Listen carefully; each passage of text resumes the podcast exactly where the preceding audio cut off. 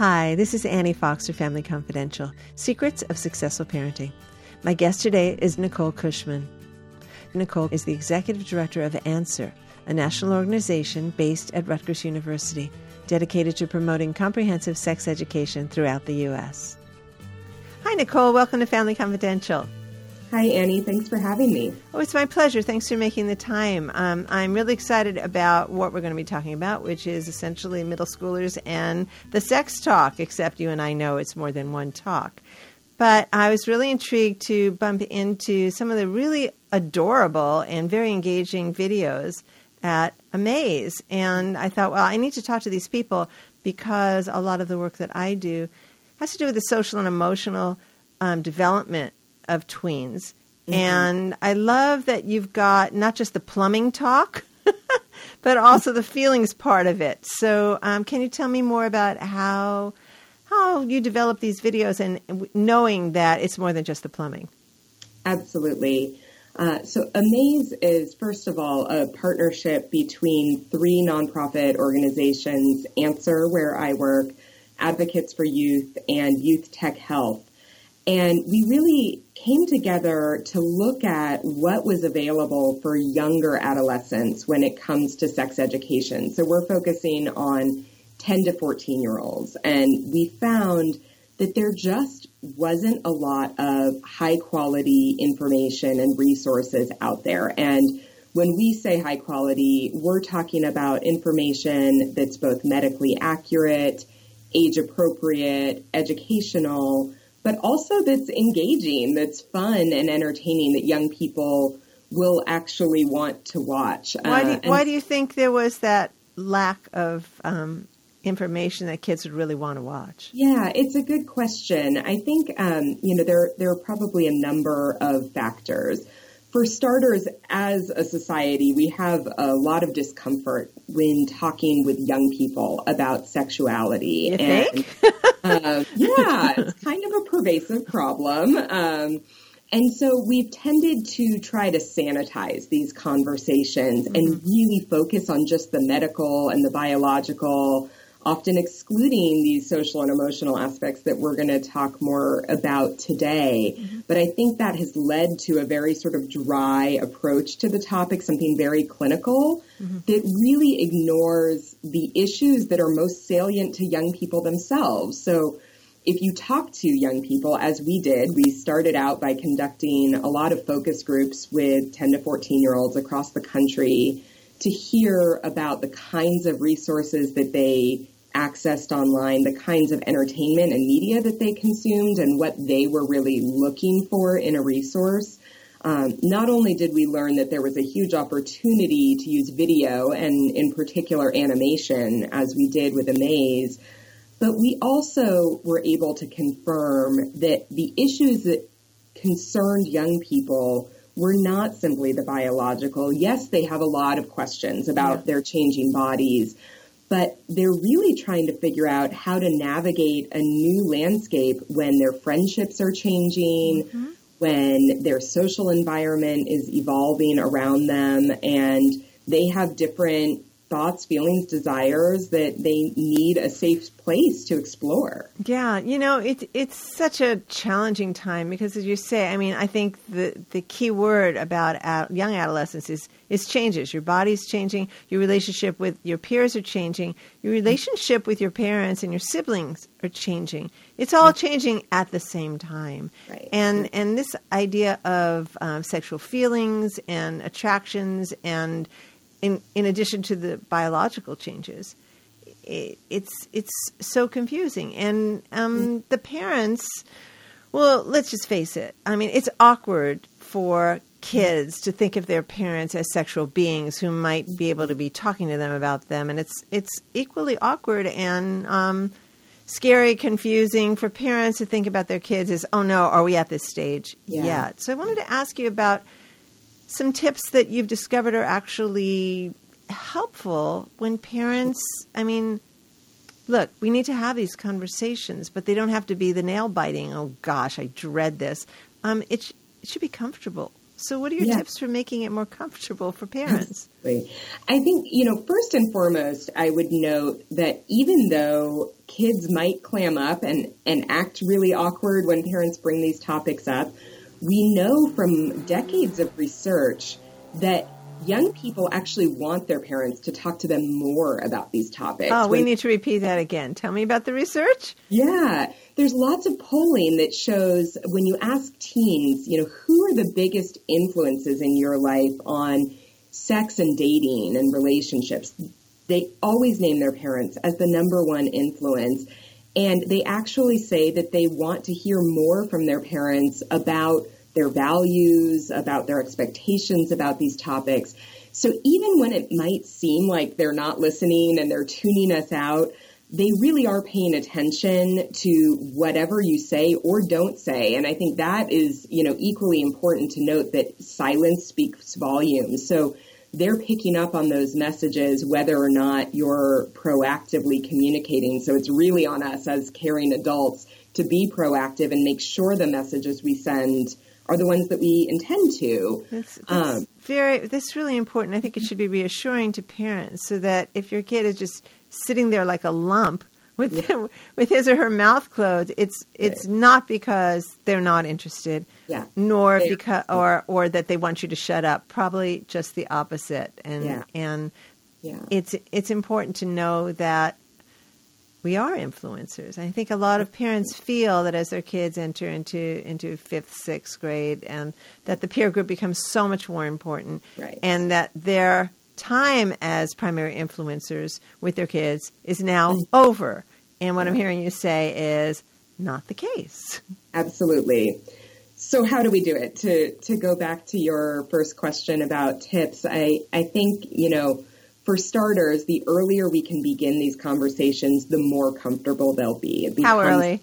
Part of our D N A. yeah. You know, I think it starts with very young children. For instance, teaching toddlers the proper names for their body parts, including their genitals. Mm-hmm.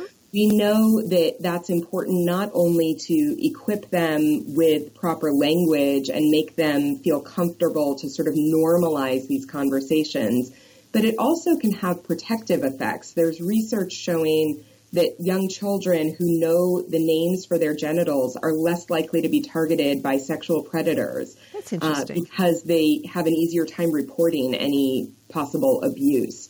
Uh-huh. So that's a way to start, you know, very young and build your your own comfort as well as your children's comfort. Uh-huh. Um, and then I think there are some really kind of low-touch ways to initiate these conversations uh, during what we call teachable moments. Mm-hmm. So that could be when you're watching a television show together and there are characters on the show that are dating or starting a relationship. Um, or it could be a, a topic that comes up in a song, you know, listening to the radio. Mm-hmm. And parents can take advantage of those moments to say, well, what do you think about what those characters just did? Or, you know, do, do you think that they talked enough about um, their relationship before they took that next step? How, you know, how have you seen that play out with your friends? Uh, and that's an easy way to start the conversation without making it directly about your child and kind of mm. putting them on the spot. Yeah. You know, the other thing I was thinking about these teachable moments and how our kids are paying attention, maybe sometimes when we're not aware of it, is the choices we make um, in the way that we, um, the content we choose to mm-hmm. to um, take in, um, the way we live our lives in relation to other people, and the comments we make about other people's lifestyles, et cetera, et cetera. Can you say something about that? Yeah, absolutely.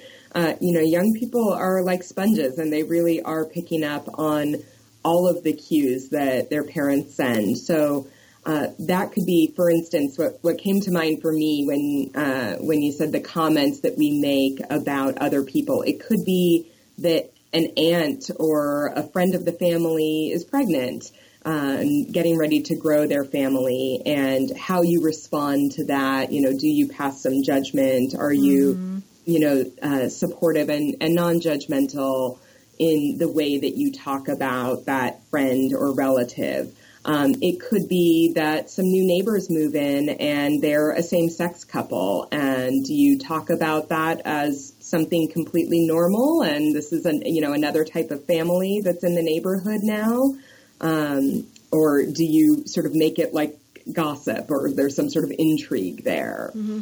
That really sends a message. It does send a message. You know, Nicole, I'm thinking about um, the values parents say they want to um, instill and transmit, yeah. and and what we're actually teaching. I, I was once kind of in the green room right before going on, on stage at an educational conference, and happened to look on the wall, which I think doubled as a classroom during regular hours, or at least a faculty room. And, and on the wall, the, the statement was, um, if you're not teaching, if you're not modeling what you teach, you're teaching something else.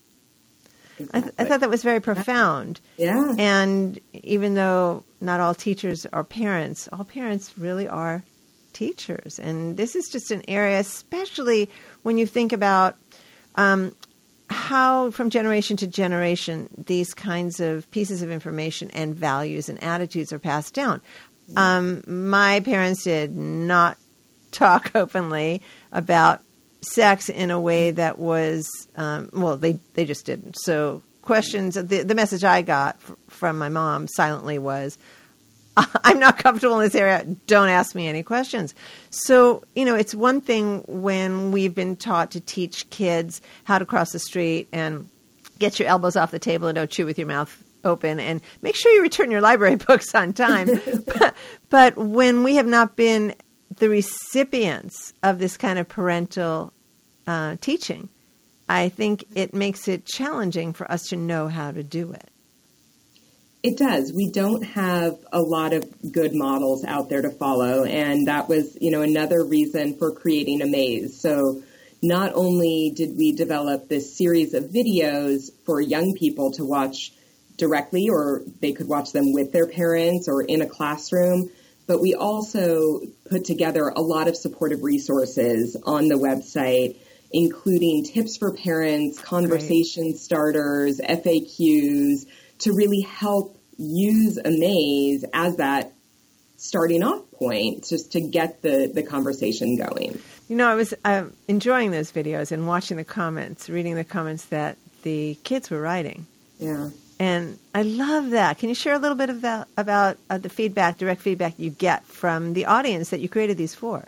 Absolutely, yeah. It's one of the really incredible things about social media and about YouTube in particular is that it allows us to interact and have a two-way conversation with young people. And we've had a lot of really affirming comments, a lot of young people thanking us and saying, you know, oh, I can relate to this. I went through something like this last year. This happened to me too.